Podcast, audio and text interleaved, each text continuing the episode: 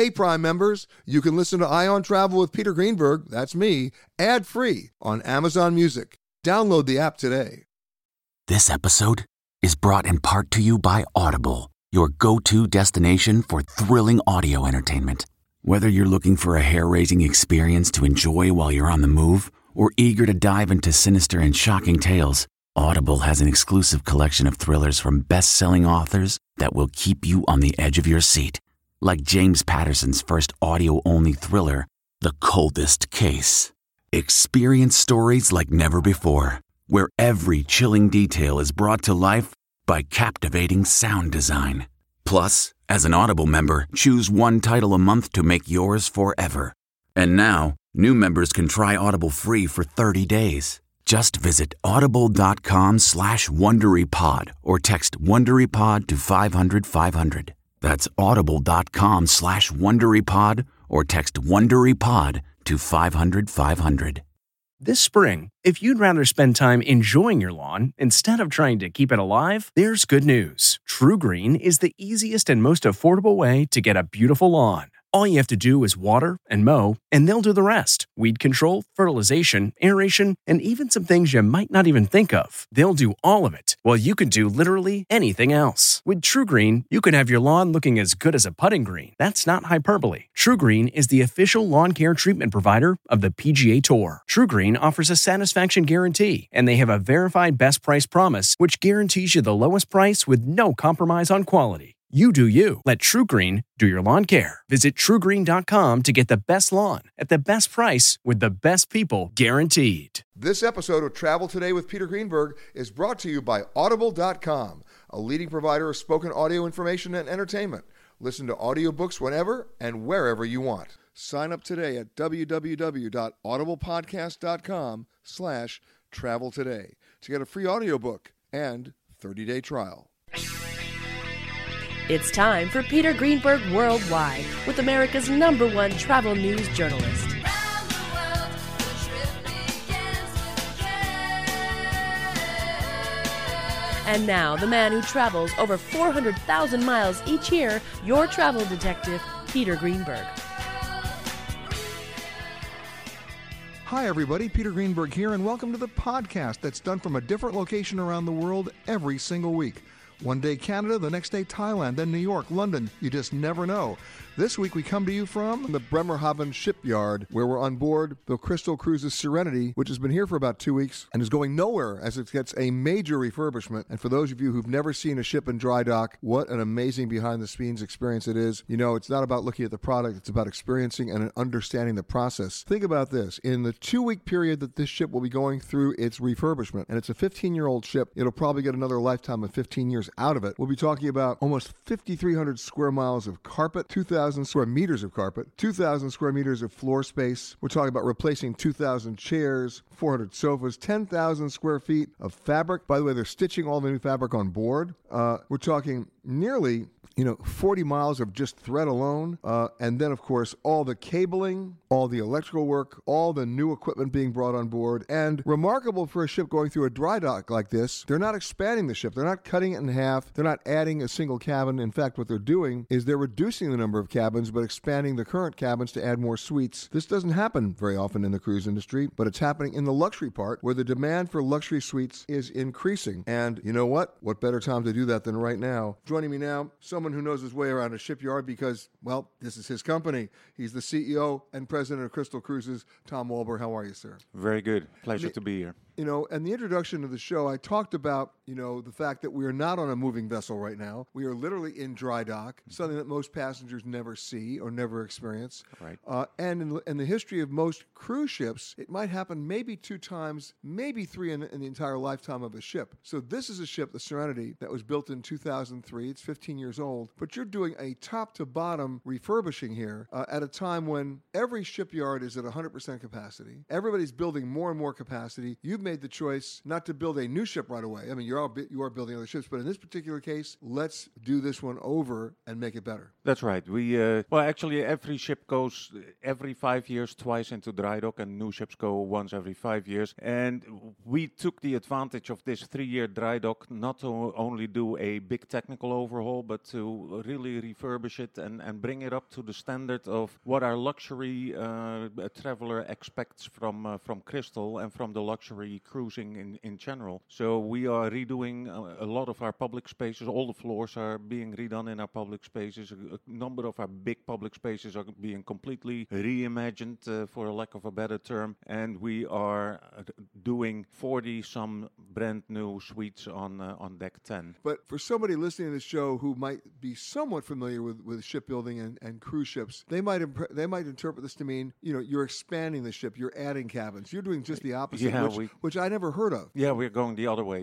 We actually are reducing the passenger count by about 90 passengers. And the main reason for that is that we wanted to make sure that our passengers have the options of the freestyle dining, the open seating dining, where they can choose when they want to eat, where they want to eat. And to do that, we needed to bring the passenger count a little bit down. And that combined with the fact that luxury travel tends to offer more space per passenger than your typical cruising experience. And we needed to up our game a little bit. So we took both of those into account, and we're going to offer open seating. And we are going to have a little more space per passenger available. And on top of that, we keep the same amount of crew. So we have a little higher crew count per passenger, so we can actually even take better care of them than we have done so far. So the crew to passenger ratio has actually gotten better. Yes, it has. Let me give you an analogy here, because what I'm seeing in the travel industry in general is that there's an increase in the upper end, an increase in the lower end, and the middle's sort of getting squeezed out a little bit. So you see this in the airline industry where everybody's booking either the lowest possible fare or they're in the front of the cabin, and nobody else knows what coach means anymore. Mm-hmm. In the cruise industry, I think I see the same thing. You're seeing high-end luxury ships everywhere now, right?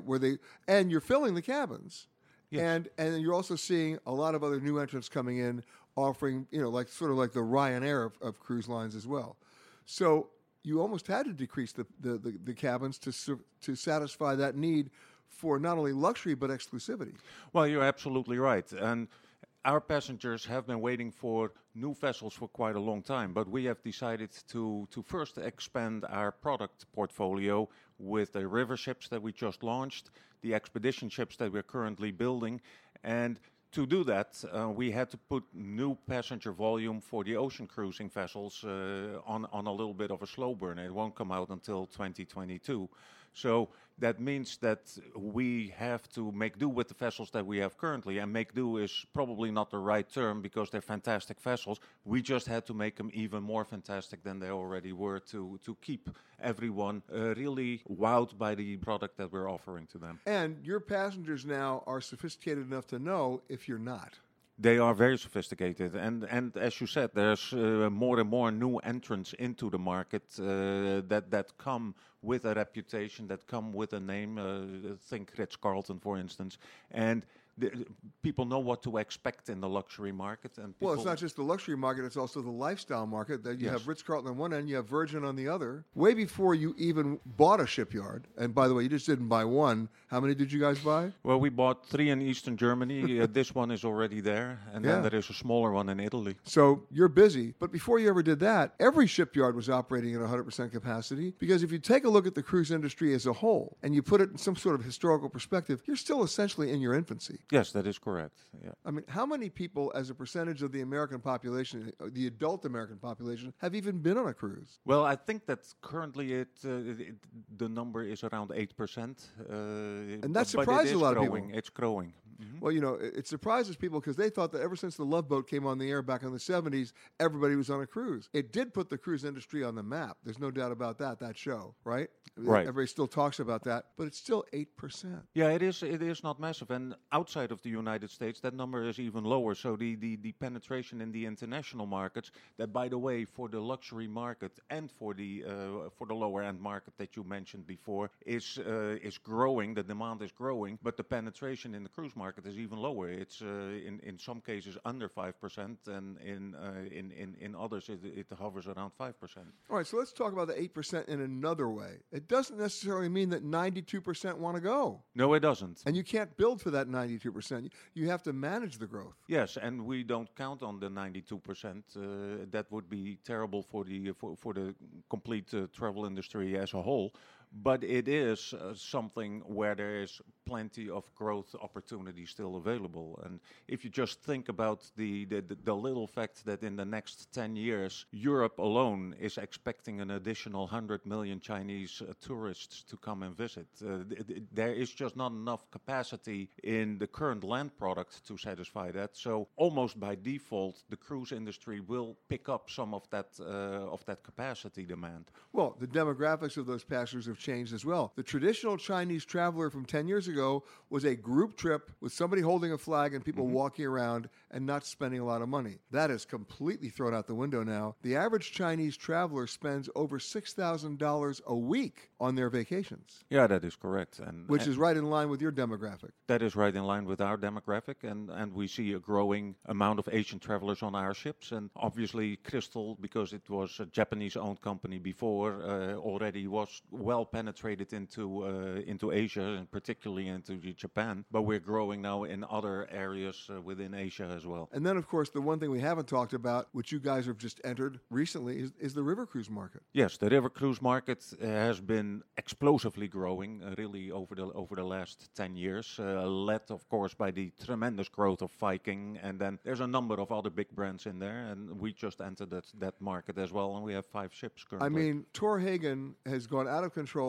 He's christening sometimes 10 ships on the same day, and he's filling them. Yes, he likes to do things in a big way, and he does it well. But the point is, if he's filling those ships the minute he launches them, that means there's space out there for a lot of other people, including Crystal. Yeah, there is. And truly, when you think about Crystal, we are the first truly luxury brand on the river that, again, brings that sense of space where most of the... All your ships are all suites, aren't they? Yes, they're all suites, and they don't carry more than 106 passengers or 102 on most of them. And that is something that the same space other river cruise companies put about 160 passengers on. So you can imagine what kind of space you get then per passenger. Of course, your two biggest challenges on river cruises is finding a place to tie up where you're not tying up to 7 other river cruises, and, of course, the river themselves in terms of the water levels. Right, and the ports capacity, the port availability is an issue on ocean and river, actually, but we're solving for that, and that is manageable. What is much harder is the water levels. If they get too low and you just can't pass anymore, you have no option but to alter itineraries. And I mean, this year alone, you've had extremes. You've had the lowest levels and the highest levels. Yeah, this spring we had the highest level that the rivers have ever seen since recording water heights, and now we have the lowest water levels ever seen since recording water heights. It's a wild ride. It is a wild ride, or it's no ride at all. Or it's no ride at all, exactly. You mentioned ports. I mean, if you take a look at the cruise industry as a whole, what's staggering to me at least is there are at least 1,100 ports that the cruise industry now calls on. It's not just a traditional 7-day Caribbean cruise where you're in Nassau one day and St. Martin the next. Mm-hmm. Yeah, and that number continues to grow with the amount of ships that continue to grow. However, the amount of ports that is available for the size of ships that the big cruise lines are building now, the 130,000 tons upwards, is much more limited than that 1,100, and that's where the rub is going to be for the future is developing enough capacity that type of ship can actually continue to offer attractive itineraries. Although for those ships, I would almost suggest that it's not about their itinerary. They've marketed themselves as destinations in themselves, and half their passengers don't even know where they're going. And that is true, but if you do not offer an attractive itinerary... You won't book them in the first place. Exactly. Toto, I have a feeling we're not in Kansas anymore.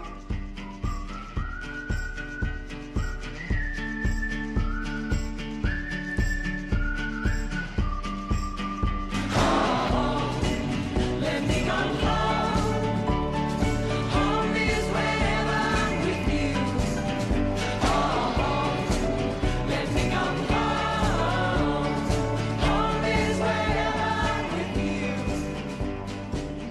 joined now by the captain of the ship, Egil Geske, who you are a veteran of Crystal. You have been on with the company for many, many years, from Norway, where they have those really ugly fjords.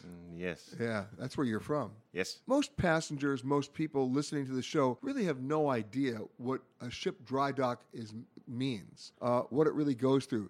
They think a ship gets into dry dock and, you know, they might fix an engine or something. This is way bigger than that. Yes, it is a huge project. And for 4 weeks now, we're going to pretty much do all the ship. A lot of all the public rooms are involved. We have a lot of cabins that are renovated and upgraded. We have the engine part, the pods, they're all taken down.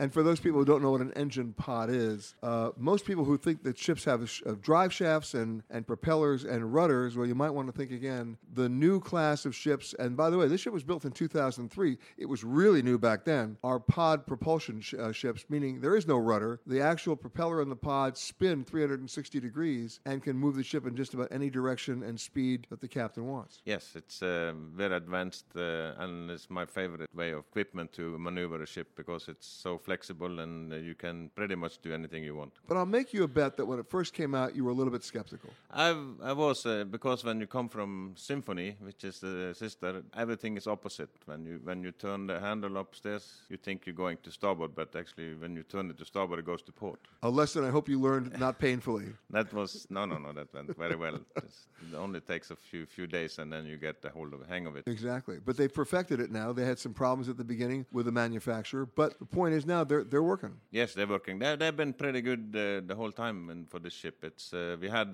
the incident, as I told you, in the typhoon down in Australia, but there was nothing to do with the pod or the ship. So they've been working very well. And a dry dock for a ship like this is not an inexpensive proposition. We're talking a lot of money spent. Yes, it's a lot of money. It's a lot of investment, and plus you lose revenue you don't have any paying guests on board, so it's expensive. Yes. You gave me a statistic earlier off mic, where you're painting the bottom. Yes.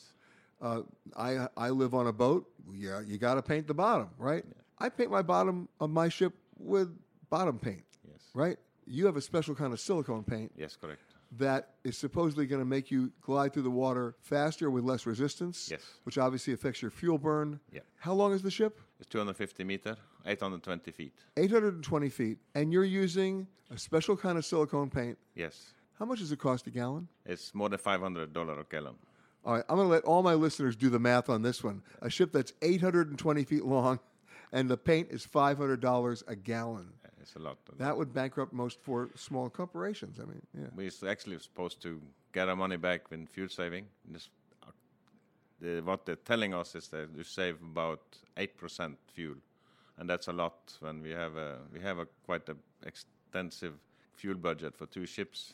Well, when you think about naval design, there have been, once you put in stabilizers, once you put in the bow bulb, that's also for stability, and it does make a difference. Yes. It does. It's not just for stability; it's actually for performance. The bulbous bow is that's the least resistant you can have on that's like formed like a drop of water, so that's why we have the bulbous bow. And it works. It works. Yes, it does. It's amazing. And what's been the biggest challenge for you during this dry dock? Well, the challenge is to keep the schedule, and we have logistic issues sometimes with cranes and with all this. That we had so much things going out like garbage. We have 2 days. So we actually started in Lisbon, and it's amazing how much is going out. It's a lot. Basically, you're having the world's largest yard sale. Yes, yes. Oh, we gave away all our chairs and tables and beds. We gave away for charity in Lisbon so we didn't have to throw it. Now, the last time I was on this ship was about 2 years ago. We did a piece on CBS about a woman named Mama Lee, yes. Who, by the way, it was one of our highest-rated segments ever, about a woman who, for the last, I think, 8 or 9 years at that point, had lived permanently, and I mean permanently, on this ship. Yes, correct. And, in fact, we saw her right before the ship sailed on the first attempt, which you succeeded in, of the Northwest Passage, a route that had not been done for quite some time. Yeah, we were the first cruise ship in this size going through the Northwest Passage. And you had a little bit of help with the Canadian Coast Guard. I mean, you went in sort of a convoy because this is uncharted territory. Pretty much, yeah. There is very little depth sounding on the Northwest Passage because it hasn't been open for that long. And like the first time, it was very little ice, but the last time we went was very, very dense ice and old ice, so it was difficult to get through. But you got through. We got through, yes. In time? In time. You were not delayed? No, we're not delayed. Right. What was your average speed? I wouldn't say it. Probably 10, 12 knots. At the most? Yeah. Right. Yeah. Do it slowly. Yes. Well, when you're in ice, you have to go down to 2, 3 knots. So. That's right. Yes. That's and right. Then we also had to have an icebreaker to help us through. That was your escort, yes. In fact, the Canadians wouldn't let you do it without that. Yeah. Now, we had the Shackleton, which was our extra ship. You hired them. Yes. And then we had, on top of that, we had a Canadian icebreaker to make opening for us to go through. And you made it through unscathed. Yes. But now you got to paint the ship again. Exactly. They took a lot of the paint. And also the barnacles is gone. Well, they performed that service for you. Yes. They just shaved it right off. Yes. Amazing. But you're building a new ship called the Endeavor, which is essentially being built as an ice-class ship. Yes. So that's not going to be a problem for them. That's going to be an Arctic yacht, and they're going to have a lot of equipment, 2 helicopters. They're going to be state-of-the-art. Amazing. And that's going to come out in 2020. No, 2020, and they're going to go into service after the Olympics in Japan, and then we were taking a guest in August of 2020. If you are continuing on to another Southwest destination, please make sure that you check the monitors inside the terminal for your proper gate and flight information. If you are continuing on with another airline, we really don't care. I am a passenger.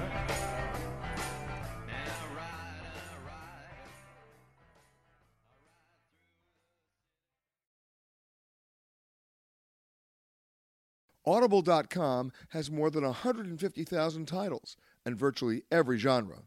So check it out for yourself. Sign up today at www.audiblepodcast.com/travel today to get a free audiobook and 30-day trial. Anytime a ship goes into dry dock, or for that matter, anytime there's an opportunity to make a change, even in a new build, my next guest has something to do with it because she's the design manager on this refurbishment. She's actually the design manager for Crystal on all their ships, Eleonora Brignolato. Wow. Did I get it right? Yeah, absolutely. Okay. Thank you. I've always wanted to ask a couple of questions because there's a psychology to design. Not just in terms of space or style, but there's a psychology. Are there certain colors you avoid? We try to pick up the colors that we think would please most our guests in this moment. It's not only a matter of design, it's a matter of making people comfortable. It's a matter of, feeling them welcome. I mean, for me, obviously I think we all share, we don't like hospital green. I mean, it's just like institutional and it means you're like sick, right? Okay. And at the same time, you could always be too bright. I walked into a hotel once in Istanbul, and it looked, I called it like, a Dairy Queen. It was just out of control, but they got too busy. Okay. Right? What do you actually try to do to make sure that, this is going to make people feel comfortable, it'll make them feel soothing, see, what is the mood you're trying to capture? In this refurbishment, we went for bluish tone and, let's say, coldish tones for some areas, and more warmer colors for other areas. For example, in the restaurant or in the lounges, we try to have more warmer colors because people have to feel comfortable and cozy and, relax in the atmosphere. For other rooms, we decided to go for more cold color because it's a sort of passage. Maybe it's the stairways or it's, the entrance. So we wanted to design for the specific spaces, let's say. So, but it's not only the combination of the colors, it's a combination of the whole materials, It's the feel. It's the feel that you have and, the style that you want to reach, the perception that you want to give to the guests when they enter. There was a wonderful story about a guy named Barry Sternlicht who used to run Starwood Hotels, and he realized early on when he took over that he couldn't change the actual square footage of the rooms at his hotels. He was stuck with that. So he said, okay, where can I make a difference in the design, right? And he said, anything that touches the skin, right? So it would be the bed, right? The bathrobe, the towels, even the shower head and the curtains. And he came up with the Heavenly Bed, which became the whole branding for Westin Hotels hotels, and people went out and bought them for their own homes. It became a retail item that was started as a hotel idea. Of course. So do you even get involved in that area too, in terms of what touches the skin, the bedding, the fabric on the carpet, the thickness of the carpet? Yes, for sure. Yes, we don't design. Let's say, considering the outfitting of the interiors, we don't design the bed linen, for example. We don't pick up because it's another kind of choice. Let's say we design for sure the carpet, and yes, it's. I think so, yeah, we try to cover as much as possible the feeling, or at least to work as a team with the people that. Select other kind of feature. I mean, a lot of things get overlooked sometimes in hotels or cruise ships. Oh, they just put down the carpet, because people are just going to walk on it. But people make decisions based on that, don't they? Absolutely, absolutely. And it's very important that you feel comfortable on the carpet, because it's nothing worse to feel, unpleasant carpet and walk in it, it's not a nice... So we made our utmost to have a very... soft and pleasant carpet. And yet at the same time, you're on the ocean. There's humidity. There's salt air. You have to be careful about that. The choice of material is a big part of our job, I have to say, because it's not only a matter of colors and design, look, but it's also a matter of maintainability. So the sustainability of design is a big part of our job. Even new material, nowadays we have fantastic choices. So we need to study and pick up the right things that can not only look better, but, be durable and make also life of people on board easy. Our crew that has to maintain all the things that broken or, scratched or stuff like this. But maintaining, of course, the Crystal style, which is a very high standard. So it's a combination that is quite challenging. At the same time, you also have to make it fire safe. I mean, you have everything has, it's not just one dimensional. Of course. You might love a particular carpet, but it won't work. Yes, yeah. But let's remember that the fire is the most critical thing in a ship, is not the water. Everybody think, oh my God, the ship is sinking. No, the ship can get fire, and this is a problem, of course, huge problem. So every material that we select has a specific certification that it's called IMO and is, of course, with the fire rating. Riding along in my automobile, my baby beside me at the wheel, cruising and playing the radio, with no particular place to go. Joining me now, the man who happens to be the Vice President of Hotel New Build and Refurbishment, otherwise known, he's the Project Director. Let's call him what he is. Jan Sorensen, how are you, sir? I'm doing well, thank you. You have a unique position here because the shipyard is also owned by the cruise line. That's right. We are fortunate that our owner has a couple of different shipyards here in Germany, and obviously Bremerhaven is, or Lloyd Werft as it's called, is one of our joint venture, together with three other yards, Wismar, Rostock, and Stralsund, called as the MV Werften. One of the things that I noticed in other shipyards during other, not refurbishments, but actual new builds, was there was a communication difficulty because the owners of the ships couldn't really communicate because nobody spoke Italian or nobody spoke Finnish. Yeah. Here, you do speak the language. Yeah, and we speak the language, and somehow makes it easier that we are on site. So, in a regular scenario, you will have the owners coming in with their ship to a various dry dock situation, can be in Spain, Portugal, Germany, whatever, and the owner comes in or the operator comes in and start meeting up with a yard that is, like you said, different backgrounds, different languages and everything. The site team here, we're based in Germany, we're based at the yard, so of course, it's a lot easier on the operations that we can, interact between the yard and the owner in that way. Of course, if you don't do a proper amount of pre-planning, the two most dangerous words you hear are change order. That's right. That we passed that. We don't do change orders now. No. Never? Don't say never to me. I won't say never, but... I built a house before. I know what change orders are all about. They're dangerous. Yeah, we try in dry docks not to do that. It happens more often in new builds where, you have a slightly longer time to do it, and then as you start seeing the different spaces become alive, you can then have second thoughts, and you will have a longer period, and you can do change orders. See, I'm waiting for a cruise line just to name their new ship Second Thought. Yeah. Well, yeah. And some of those ships really were, yeah. But the bottom line is you have a very finite amount of time to do this because your deadline is you have paying passengers coming up any minute now. Yes. And if you don't deliver the ship, that's even more revenue you're not going to get. That's right. Plus the disappointment in the guest. You know, it's like that. You plan 2 years ahead for your holidays. You know, we are not just a weekend stay. So once you book at Crystal, you book for 2 weeks. I mean, that's something that needs to be planned ahead. And we stick into that. We promise you your cruise and you'll get it. What's been the biggest challenge for you during this refit? I won't pinpoint a specific challenge because, and I have to say knock on wood in this case here, you know, it is rarely that everything just seems to fall in places. And I think why we can say for us in this scenario is that we are the same owner.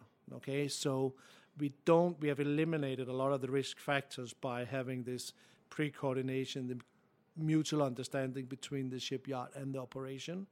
So knock on wood, if the weather stays the way it is and we can paint, we can sandblast the hull, you know, there are some factors that can play in, but this right now as I'm talking to you, Mr. Peter Greenberg, this is the, we are on schedule. You mentioned sandblasting. You're not using sand. No. It's high pressure water. That's right, yeah. I mean, it's better. It's better, absolutely. It's more effective. Earlier today, I actually had the opportunity of walking under the ship with the captain. What a remarkable experience that is, because it's the only time you truly get an idea of how big this thing is. Yeah.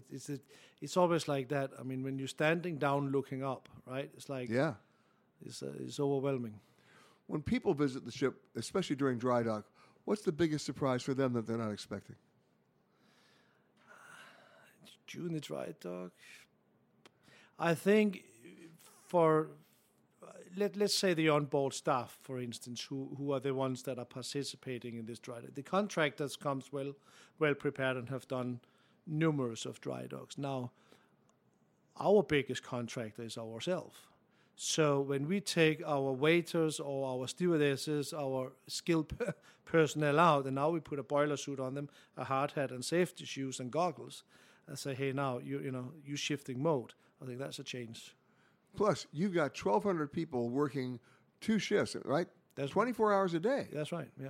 And it doesn't stop. No, it's not. From the very beginning, we work 24 hours around the clock. That's also how the schedule really is planned out, though. You know, to shorten the entire length of the duration, you've got to work 24 hours a day.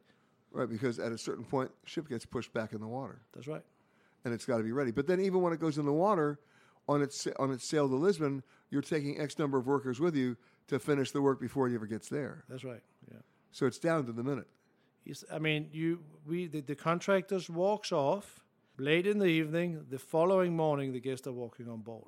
So it is. It's like a regular embarkation. It's like you're coming into a port with a full ship of guests that needs to disembark, and you disembark the new guest. Right, except the guests you're coming to port with have a settle and torches. That's right. Just thought I'd mention that. Hello and welcome to Alaska Flight 438. We'd like to tell you now about some important safety features of this aircraft. The most important safety feature we have aboard this plane is the flight attendants. Please look at one now.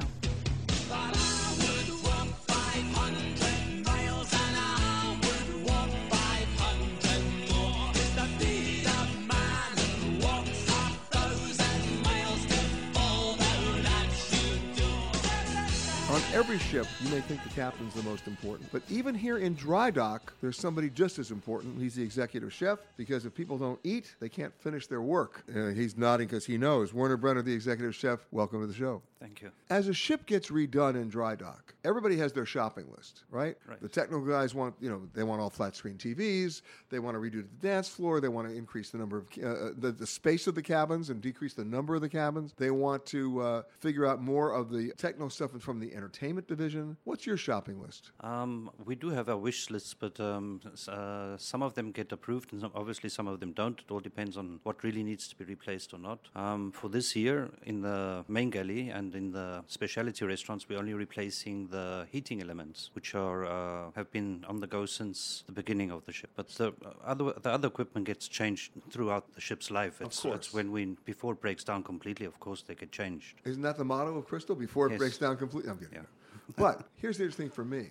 Every chef does have a wish list about, you know, we want to smoke our own fish, or we want to cure our own meat. We want to do, right? Yes. Are you doing that stuff? We do, on a continuous basis. We do smoke our own fish already. When we started, are we talking gravlax? No, we're talking trout, and we're talking not gravlax, not big fish, small fish. Okay. Small fish fillets, yeah. Biggest fish we would smoke is halibut fillets, basically. Yeah. Wow. Yeah.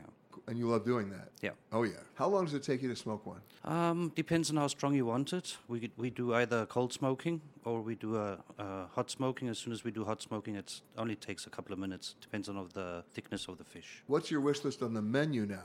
Right? You're going out with an essentially new ship with passengers, many of whom are repeat customers who are going to be coming back as repeat guests, in some cases, multiple repeat guests. Yes. So let me talk about two things that are menu-related. Yeah. Menu-related item number one. What's the one thing on your menu that you'll never take off? Because if you did, the passengers would revolt. Well, we could take, for instance, the mushroom soup in Prego. That's a runner that will always stay on, the ossobuco in Prego. And in the main dining room, we will always have the lobster. We'll always have the prime rib, for instance. But please tell me you're no longer doing Baked Alaska. No, we're not doing that anymore. But everybody used to. Yes, we used to for quite a long while, yeah. Exactly. It used to be at the end of the cruise, we used to do the parade. Dining room. I've seen so many parades, I'm throwing up. But you smartly got rid of that. That's not in it, yeah. What's the secret of the mushroom soup? Plenty mushrooms, and I devised a lot of kinds of them, you know. Also to put porcini in, include the porcini and some truffles, of course, to give it more flavor. All right, so those are the things that will never leave the menu. No. Okay. Let's switch gears now. What's the one thing you put on your menu over the years that you thought, wow, everybody's going to love this, and it tanked? And what's the one thing you put on your menu thinking, no one's going to love this, and you can't stock enough of them because everybody wants it? Well, it's that actually has never happened to me, because people are very predictable when it comes to food. If you know you're going to put a lobster dish on, you know it's going to be popular. You know what I mean? If you're going to put a chicken dish on, there's only a few that are going to eat the chicken. You know what I mean? In that sense. Yeah. So we create our menus also towards that goal, and we know exactly what dishes are going to be popular before we put them on the menu, because we have to create a menu that not everybody's going to eat the same thing at the same time. And you have to stock enough of it. Yeah. So. All right, so we know that lobster is a magic word. Yeah. Prime rib. Yes. Magic word. Fillet steak, of course. Yes. Always. That's a traditional steak bars, yeah. And you mentioned the T word, truffle. Yep. People love that. They always love it. What about the desserts? What is the one dessert item that has to stay on the menu? And we know it's no longer Baked Alaska. Yeah. I would say the soufflé. The soufflé is always a chocolate soufflé with Grand Marnier sauce is always very popular. So when we put that on the menu, of course, it's going to run. All right, so tell me the truth on this. During a 7-day or 10-day cruise, how many of those are you serving? The soufflés? Yeah. Well, what I'm trying to get to is how many of your passengers are going to eat one like every night? Well, what we do is we have it on the menu once per cruise. Ah, and I see you're getting smart. Yeah. And then, of course, they can have it as special order, and they do order it as special order as well. So once they know they can do a special order, you got people who are doing it like every night. We got it. So you have to stock extra Grand Marnier sauce. Of course. We always have it available. What's the one thing that your passengers have told you? Because you say they're predictable in terms of some of of their tastes. Right. That they have to have, not necessarily in terms of the food, but in terms of the wine, or in terms of the other alcohol. When it comes to the wine, I'm not really the right person to speak to. You'll have to speak to the sommelier. He's more clued up on that, because I don't do anything with the wines apart from cook with it, obviously. Of course. Yeah. But obviously people want to do pairings, so they do that. Yeah. Is there one trend? I mean, 10 years ago, you could find maybe 3 cruise ships that would offer sushi. Yeah. You do that all the time. Exactly, yeah. No, they love that, yeah. That's Nobu Matsuhisu's restaurant that we have on board. Where we serve Never heard of them.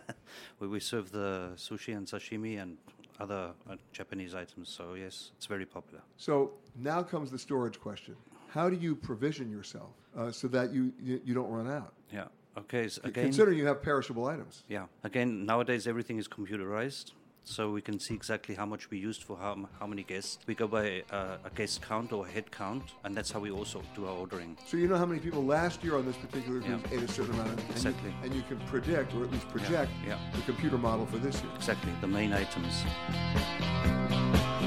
You've been listening to Peter Greenberg Worldwide. Catch us each week as we broadcast from a new location somewhere around the world.